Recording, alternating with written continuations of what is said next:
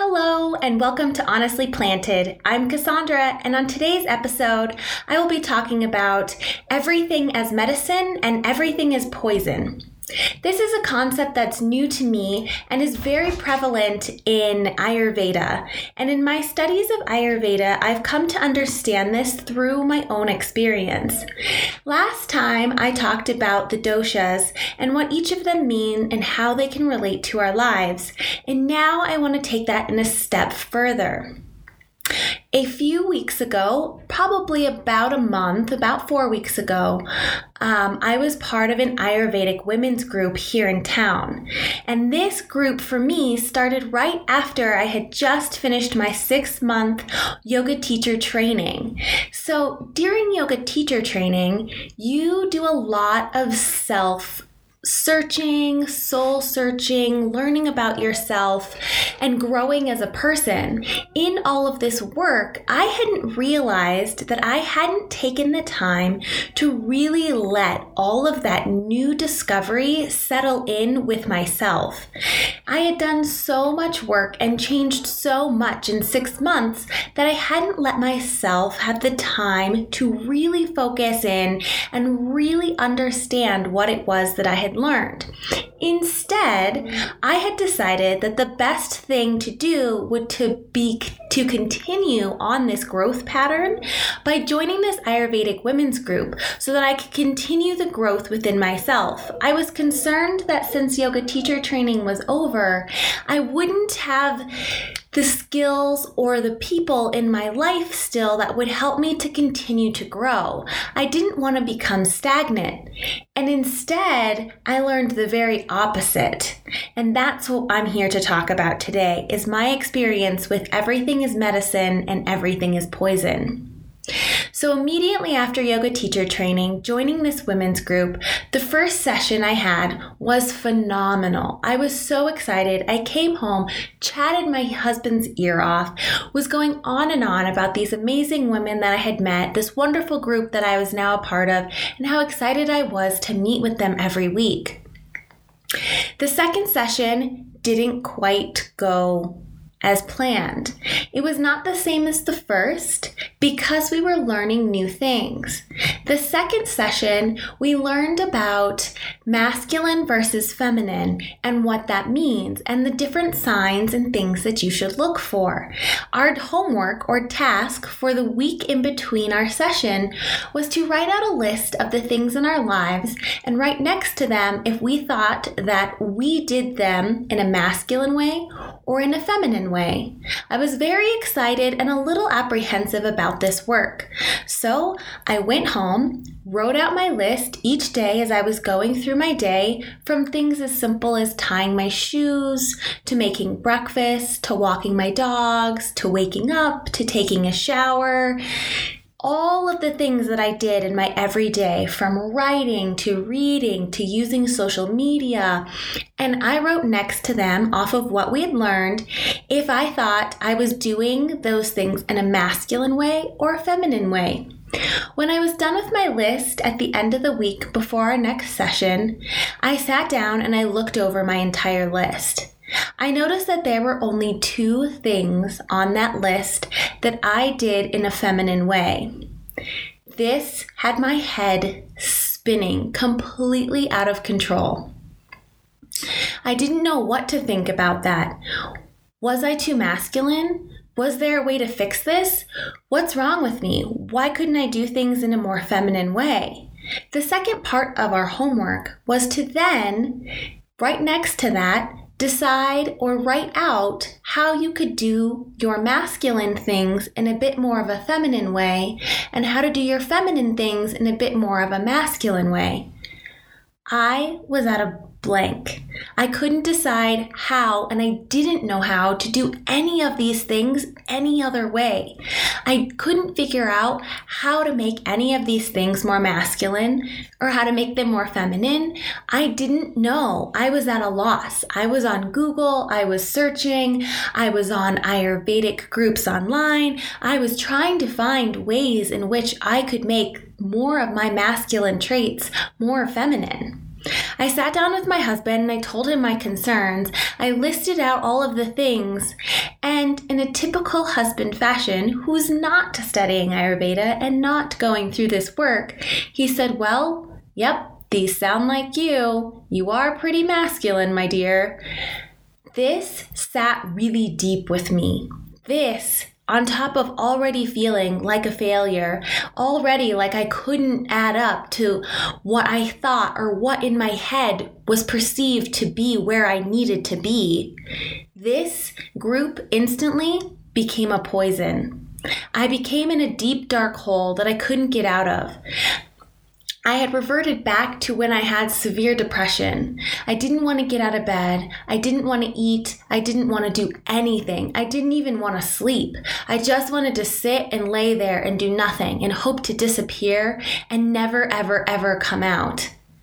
I had hit a complete low point. I couldn't figure out how to get myself out. I didn't know what to do.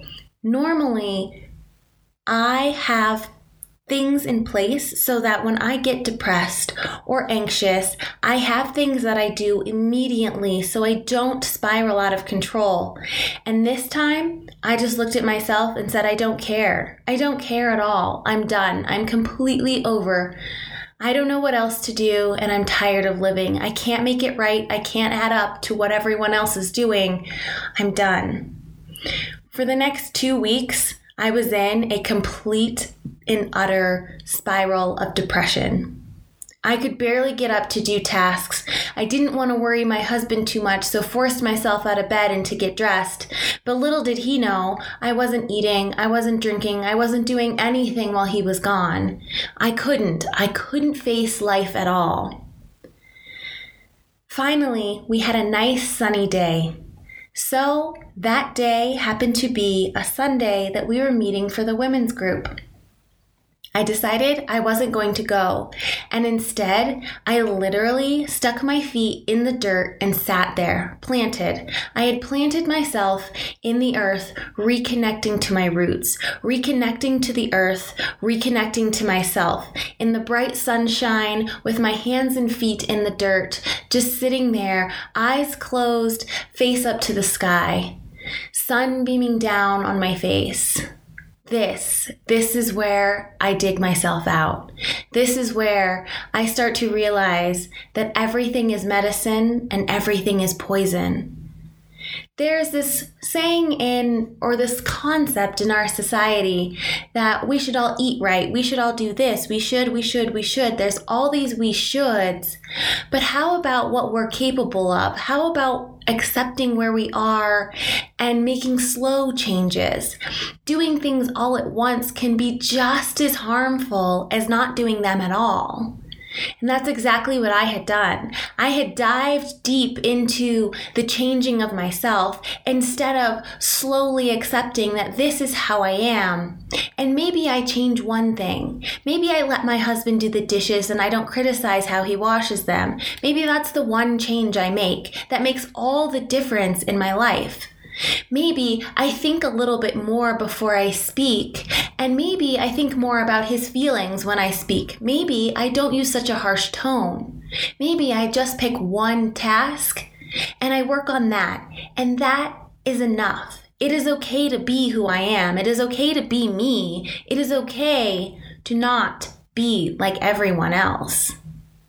In those weeks of depression, I learned that if I'm not the boss of my household, if I am not the one telling everyone else what to do, then nothing gets done. Nobody does anything. The dishes pile up, the clothes pile up, the dirt piles up. If I am not telling everyone what to do, when to do it, and why to do it, nobody does anything. I'm the driving force of my household.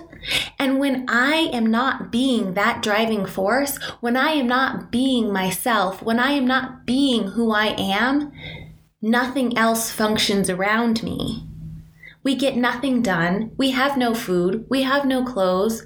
Our house is a mess. Our dogs are hungry and tired and need a walk and hyper and out of control. Everything is medicine and everything is poison. We have to take each thing one at a time. We can't take them on all at once. You will get overwhelmed. You won't be able to function. It is like a dirty house. When all the laundry is piled up, and all the dishes are in the sink, and the dirt is on the floor, and the bathrooms need cleaned, and your windows need washed, and your garden needs weeded, and your lawn needs mowed, and your car needs gas, and your fridge needs food, you have to start with one. One at a time. You pick one task that is completely obtainable, and you start with that one task.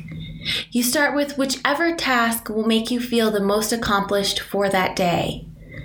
Whether it's, I do the dishes today, I will go to the grocery store tomorrow, I will clean the bathroom the next day, and I will start the laundry. Maybe that is how we start for our lives. I'll take one thing. From this experience, I learned that my one thing to be more feminine will be to let my husband do the dishes the way he does the dishes. Now, with that being said, if I am not the driving force to remind him that the dishes need to be done, then they won't get done. But complaining how the dishwasher is loaded and how we could fit more in to save the planet if we do less dishes, maybe I can let that go. Maybe that is what I let go so our connection to each other is better.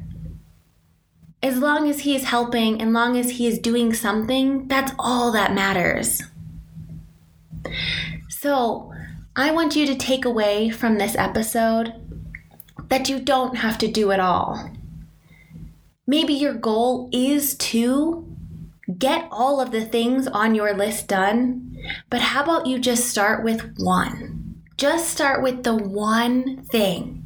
Your goal is the one item. Complete that item, sit with it, and see how that feels. See how it feels to let your husband do the dishes and not complain about how they're done. Do that for a month. Do that for two months. Do that for three months. Do one thing one at a time. Don't overwhelm yourself with all the coulda, shoulda, woulda, I wannas. Just pick one. Thank you for listening. I'm Cassandra. Please like and subscribe if you want to hear more of my podcasts. Thank you and have a great day.